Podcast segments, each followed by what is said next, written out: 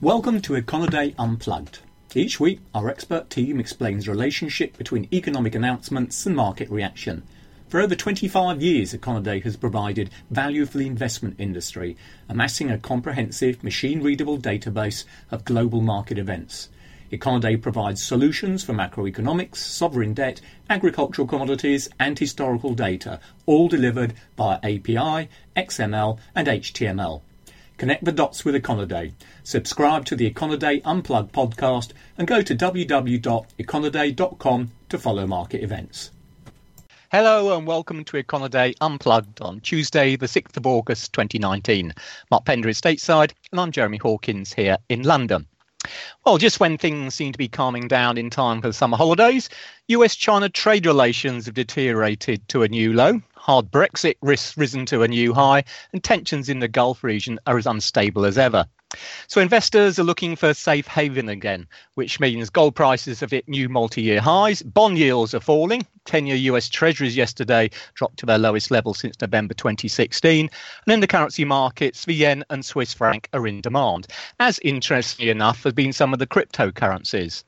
Now, if we believe that the Fed, and for that matter, the BOE and ECB, are increasingly focused on international economies, does this mean another round of monetary stimulus is in the offing?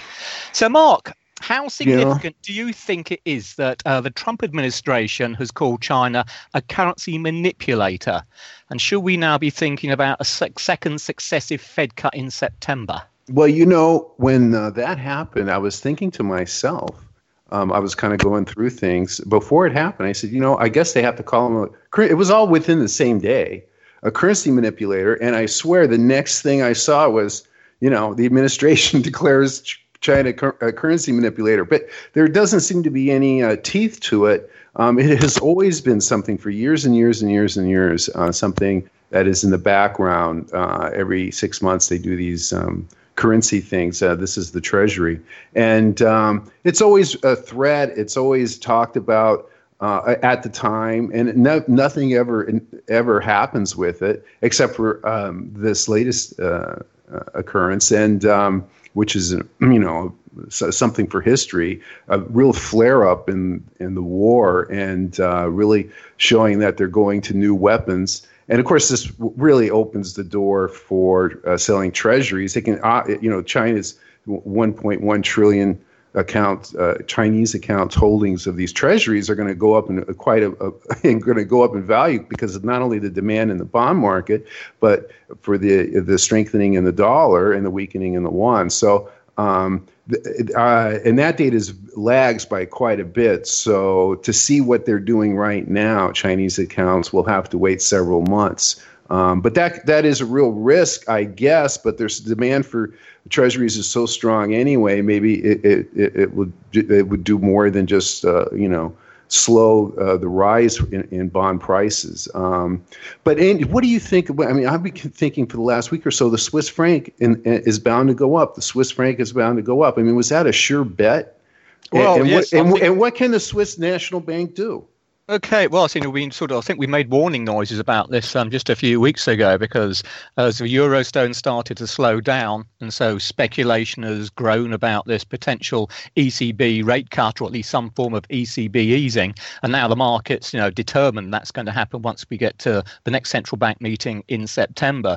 Of course, the poor old Swiss National Bank is is stuck there with uh, already negative interest rates. Its key policy rate currently stands at minus 0.75 percent, but with the prospect prospect now, seemingly, of ECB interest rates going negative, markets are starting to look around and think, well, that's narrowing interest rate differentials differentials um, against the Swiss franc, which means perhaps we should start thinking about buying the Swiss franc anyway, because it's the safe haven currency. And because of all this latest turmoil in the currency markets in general, as a result of yesterday's developments, of course, people will tend to buy the Swiss franc simply because of its safe haven status in the first place. Now, what can they do? Well, they, to be fair, they've actually managed the franc pretty successfully over the course of the last couple of years or so, really since they had to abandon the peg for uh, folks who don't remember, there used to be this floor that the um, the Swiss National Bank used to put under euro Swiss franc um, at 1.2 naught. So it's 1.2 naught Swiss francs to the euro, and they defended that floor for a long time because were the Swiss franc to break down below that, which means it's strengthening against the euro, of course it's, it's going to dampen inflation pressures. And as everyone knows, you know, Swiss inflation is always low. At the moment, it's far too low. Now, over the course of this year, what we have seen is that interest rates generally have been drifting lower. So, you know, it's made the, the appeal, if you like, or the, the lack of appeal of negative Swiss and Swiss franc interest rates that much less of an issue. And the Swiss franc has been strengthening for some time now. And at current levels, as we speak, and this cross rate you, are referring to, uh, Euro Swiss, it currently stands about 1.094. I suggest that's oh, must be about three, four percent at least below the where below where the Swiss National Bank would want to see it. So what I think they'll be doing, if they're not already, is certainly intervention because uh, every Swiss National Bank quarterly policy statement they reaffirm their commitment to prevent unwanted franc appreciation and their willingness to intervene in the forex markets. And I think it may be the case that they'll simply come out and say, well, okay, if the ECB is going to come out and let's say trim its refi rate by mm-hmm. 10 or 20 basis points, we're prepared to take another 25 basis points off our policy rate, mm-hmm. which means that the interest rate differentials will start widening again. But, but it's but, a real problem for the authorities at the moment out there. It almost seems that it's um, almost becoming like part of the DNA. I mean, uh, demand for the Swiss franc in times of trouble uh, goes back as far as I can remember. Uh, it hasn't changed at all. It's almost like it's part of the structure of, of the uh, uh, of the global investment mind. Um, and uh, and so it's it's it seemed like well the yen is another question. how can they how can the Bank of Japan keep keep the yen from going up? What do you think? Well, I think that's right. I mean, looking at it really, whenever you get ter- uh, times of turmoil in the currency markets, then you're looking at you know the, the, regional safe haven currencies. Typically speaking, depending on what's going on, the dollar tends to be the number one currency. Then within Europe, it's the Swiss franc, and for the Asian bloc, it's very much the Japanese yen. Now, as you mentioned, the yen has been by far and away one of the beneficiaries of this latest bout of volatility. We're currently talking a dollar yen spot rate of what just over 106. Now, I think we've talked a little bit in the past about, you know, round about the 107 line uh, was about as strong as the uh, BOJ and uh, the Japanese government want to see it. It's now through that level, and some people are even suggesting that the dollar could weaken as low as down as 100 against the yen, which of course would be another what six six percent plus of strength as far as the yen goes. Now that's going to give them exactly the same problem as the Swiss National Bank. There's hardly any inflation in Japan. They can constantly miss their two percent inflation target target, and the stronger yen is the last thing they need. What will they do? Well, I guess they may be prepared to to intervene in the same sort of way that the Swiss National Bank has done. Um, they may be perhaps prepared to come out and adjust their policy stance again in terms of adding to their quantitative easing, perhaps reducing interest rates yet further. But it seems to be getting to the stage now, really, when you look around that when you're talking about negative interest rates in the first place, does a more negative interest rate have that much more of an have that much of an impact uh-huh. on a currency when rates are negative uh-huh. in the first place? Uh-huh. Wait, you, wait, yeah, I'm sorry. Yes. Go ahead. No, well, I was going to say it does seem that a lot of this at the moment is driven by, as you were saying, is kind of you know, trading off the back of historical themes. And if basically, look, yeah. we really don't know what's happening in these markets, what's safe. So Asia, it's yen, Europe, it's Swiss franc, and depending on the you know, global stuff, then it's, it's the dollar. Well, it, um, let's talk about uh, uh, depending on intervention um, as opposed to uh, monetary policy. Now, intervention, uh, and, and, help me articulate this, is that that's basically a bank burning traders or, or burning uh, or, or, or, trying to limit um, sharp day to day moves or uh, intraday moves. Um, and uh, but it, and you can do that, I think. Um, I don't know how long you can do that, but you can you can burn you can burn uh, the market uh, here and there, but can you do it on a on a long term basis? That's I guess my question. Well, I suppose it depends which side of the market you're actually operating on. If we take um, you know, a, a, an economy or a central bank, I should say, which is got problems with a strong currency, then what that central bank will be doing will be looking to sell its own currency. So that trade, you know, let's go back to the Swiss case. So a Swiss National Bank over the last few years has been active every now and again, selling the Swiss franc into the market and buying euros. Yeah, so but, but, but, but, when they're selling it, it's timing, right? They're trying to make the biggest effect as they can. It, it is timing, that's right. Um, but it's not just timing in the sense that, well, they, to answer your original question, can they keep doing that? Well, at the end of the day, it's the Swiss franc which produces, sorry, the Swiss National Bank that produces Swiss francs, so it can sell as many Swiss francs as it wants to into market. That's not really the issue. Um, in terms of the timing side of it, well, there's two aspects to this, I think. One, if we go back to when the Swiss franc, the Swiss National Bank pulled the plug on its currency target floor, what, three years or so, four years or so ago now, three years ago, isn't that? Um, it really caught the traders out. We saw the euro Swiss franc rate, I've got to think back now, it fell from about 1, 1.2, so that's Swiss francs per euro, down to about 80, 85 centimes or so to the euro. It was an absolutely huge move. And not only did that catch all the traders out of um, out of pocket, caught them out of pocket, I mean, it burnt them badly, but a number of other central banks weren't too happy about it as well because it what it meant for their currencies. But it worked at the time. You know, traders were caught out, and we've subsequently seen until recently the Swiss franc you know, gradually move back up towards what the SNB's target was. Now, I think you know, if it comes into terms of timeframes and stuff, if markets are prepared to believe that you can be caught out, so let's say if you're particularly long, so you're, you're long Swiss francs against the euro, and you've suddenly got the Swiss National Bank on the other side of the market, just mm you know, mm. spending billions, millions of euro of um, Swiss francs into the market, what you're going to do, you're going to lose out. So I think a lot of it, I think, comes down to you know Swiss Swiss National Bank or general central bank credibility and how they operate. Timing, as you say, is very important. Trying to get it right to have the biggest bang for your buck, or Swiss franc, or whatever currency it may be. Mm-hmm. But I think mm-hmm. the credibility side is particularly important. Well, it's interesting, you know, because the U.S. doesn't have uh, exercise um, currency policy at all like this. Uh, the central bank, uh, the Fed keeps a, a, far distance. It's not part of their power. Uh, that, has been uh, taken, uh, and it's the administration, the Trump administration. Um, and it can, in the old days, you could have Treasury secretaries, Lawrence Summers or, or, Robert Rubin, and they would talk a lot about the dollar. Um, a lot, which would be, you know, these vague phrasings. Yes, we're in we're you know in favor of a strong dollar you know very yeah. very in favor or just very in favor you know those kinds of little nuances and um, and so you'd see and i we haven't really seen that in the us yet um, uh, the dollar play because I know you have questions about the dollar and it's it's it's it, it's more amorphous or it's vague. It's not as pinned down by any means uh, uh, here as it is in there. We'll see if that changes. Well, what's going to be interesting, I think, we've got what the uh, the G7 summit is scheduled. I think what back end of this month, and in you know, previous rounds of these meetings, they've all tended to pat each other on the back and come out and say, yes, everyone is perfectly happy with the idea. There's going to be no form of competitive devaluation in order to boost local local economies. Well, you know, given what's been happening over the course of the last few days, when we've had the likes of China being accused, you know, accused of currency manipulation, we've also had the U.S. administration, well, actually name them per se, intimating that they're not happy with the ECB quantitative easing driving uh-huh. down the level, you know, driving down the euro. It's going to be interesting what comes out of this meeting and whether or not we're actually starting to see some genuine fracturing of the kind of currency cooperation we've seen in the past. Well, that's a good word, uh, or fracturing or stress. It's not, you know, it's not only on the central bank level, uh, um, but it's also on the, of course, on the trade level.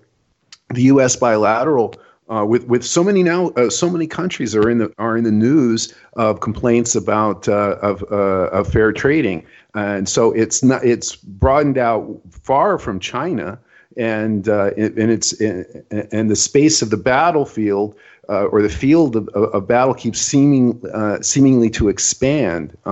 so and it's interesting. It, it, it's stressing out monetary policy or it's changing monetary policy, and then its relationship to currencies uh, is so close, and uh, and that seems to be the what the next shoe that falls. I think it may well be. And I think one of the interesting aspects of this, and I think we touched on this the other week, if it really does, does get to a stage that, yeah, look, we're, okay, we're going we're going to pull the plug. We're not going to see any kind of competitive devaluations or anything like that. We're saying that monetary policy, well, let's be honest, interest rates can't go much lower anyway. Quantitative easing, even if central banks start going back to it, you've got to start wondering about, well, what about diminishing returns? So more and more, it seems to me, when you look at you know the different means by which you can try and get an economy growing again, which is pretty well what all these central banks want to do, whether they've got inflation targets or not. You know, it comes down to fiscal policy. So I think there's going to be more and more pressure now on politicians around the world to simply accept the fact, well, look, monetary policy or even currency manipulation, if you're allowed to call it such thing, has done their bit. It's really now down for the politician to come out and start talking about spending, such as Boris Johnson, for example, in the UK. Well, that may have been for a totally different reason. What was the what's the Boris Johnson? News? Well, it's interesting. What we have over here, of course, surprise, surprise, all the talk over here, and I suppose it's, it is worth quickly mentioning is Brexit. To mention Brexit in in in the intro, um, markets are now starting to become increasingly concerned about prospects of a hard Brexit, as things currently stand. The, uh, the new uh, UK government under Boris Johnson and the EU Commission are completely at loggerheads. You know, the bottom line here is that the UK government is saying, right, we need to change the uh, Uh, the previously agreed withdrawal treaty. So, with, so the treaty which actually extracts the UK from the European Union. The European Union attitude is well, look, we've agreed this treaty. In no way, shape, or form are we going to change it. So, unless one side gives in a sizable way, then it looks increasingly now as if we could get some kind of a hard Brexit. Now, there's this ongoing debate, as we talked about before, as to whether or not um, Johnson could actually get a hard Brexit through Parliament. And the view typically there is no, there's not enough support. So, getting back to where I should be at the start of this thing, um, it was interesting that Johnson has been announcing a fair old swathe of public sector spending and investment plans, particularly for the likes of the National Health Service. And that has got speculation boiling away. Well, hang about. Is he going to go out and call a general election? Because if he were to do that, that could give him the mandate then for the hard Brexit, and if it, if it win the election, but the hard Brexit and Parliament really would find it impossible then to stop him because. But they got, couldn't do that before October thirty first, could he? Well, the way things looking at the moment is, is I think it depends who you ask on this one. I think there's a lot of people you know, going through the legal and statute books trying to work out whether or not he could actually do it. And certainly some people believe that if you're pre to try and do it now, then he could do. I mean, it's got to be said that he originally said that he wouldn't call a general election before the end of October, but this is Boris, so we, we, we really don't know. but, but, but the, Euro, the European elections were just a month or so ago, and uh, the Tories had a very small showing, right? We did, but this don't get this is just a national election. So this is the UK popular vote. So how the UK would actually vote. But wasn't time. that a, wasn't that a, a, near indication that the Tory support isn't that great? Or well, well, again, are you going to lump in the the Brexit? The, well, the this is it. This this is where it all gets complicated because it's the cross-party side. Um, yes, it comes down at the moment. If there's another election, um, it's people to some extent at least are going to vote on whether or not they think we should have a hard Brexit, if that's what it's going to come down to, or no Brexit at all, or a soft Brexit, whatever it may be. The Conservative Party now under Boris Johnson is the party which is you know proposing hard Brexit if necessary. They still maintain it's not their preferred choice, although increasingly it looks like it is the way negotiations aren't going at the moment. But they now stand for the hard Brexit. And apparently, as a result of this, um, the Conservatives now have increased uh, a lead in the opinion polls into double digits. Oh, okay. So there may well be some temptation for this Tory government to try and, you know, get some election in if they can do as quickly as possible. Where, where's Nigel Farage right now? Is he in the background? Is is he on television? What is he doing? Well, he was hoping to get the UK ambassador's job um, in Washington. I think it was after previous ambassador was sacked due to making some perhaps some unfortunate comments about U.S. administration, but he didn't get that. Um, and some of the, sort of the rug's been pulled under his feet now because whereas he was the Brexit man, you know, he's got his own Brexit party. Well, the Tories have really stolen a lot of his thunder because they yeah, they now under Boris Johnson are going down that route or at least the government is, even if the entire party isn't. So well, if there was a if there was a general election, would there be his party in there? I think his party would stand. I mean, there was some kind of talk about the possibility of uh, the government, the Tory party, and the Brexit party you know, operating together. Um, effectively, it would mean that you know Farage would kind of stand down to make sure that the um, the Tories would win, and then perhaps I don't know get some kind of job within the within the Tory party government itself. Um, yeah, that that remains to be seen. Oh, so he's more in the background right now. At the moment, he is. Of course, since it's now Nigel Farage, you're never too sure how long that will be for. All right. Um, let me quickly mention just other things we should be talking about. Um, in terms of central banks, the Bank of England last Thursday. Now, as folks probably sure, they didn't do anything in terms of interest rates, but they did tweak their forward guidance on rates, which was quite interesting. Previously, um, they still use this central case scenario, which sees a smooth Brexit even though it may be looking increasingly unlikely at the moment, which leads to a gradual and limited increases in interest rates over coming years as the output gap closes. What they're saying now, though, is that tightening would be conditional upon some improvement in the global economy. So, again, this is going down the same sort of route as Mark was talking about the other day of the Fed, where the international economy matters that much more now, and indeed from what the ECB are saying as well. So, more and more these central banks are looking at the international side of things. Earlier on today, quick change of continent. Uh, the RBA announced to be will not be changing its um, interest rates. Its official cash rate remains at its record low of 1.0%, but they also signal apparent willingness to ease again. And later on today, we'll get the Reserve Bank of New Zealand. They are expected to cut another 25 basis points, which would put their OCR at a record low, a new record low, I should say, of 1.25%. And indeed, it looks as if it could be more to come there. Maintaining that tack will get the Reserve Bank of India on Wednesday, and they're really going for broke because they're expected to deliver a fourth successive interest rate cut, which would put their benchmark rate at 5.5%. And that would be the most aggressive period of easing uh, we've seen since the global financial crisis.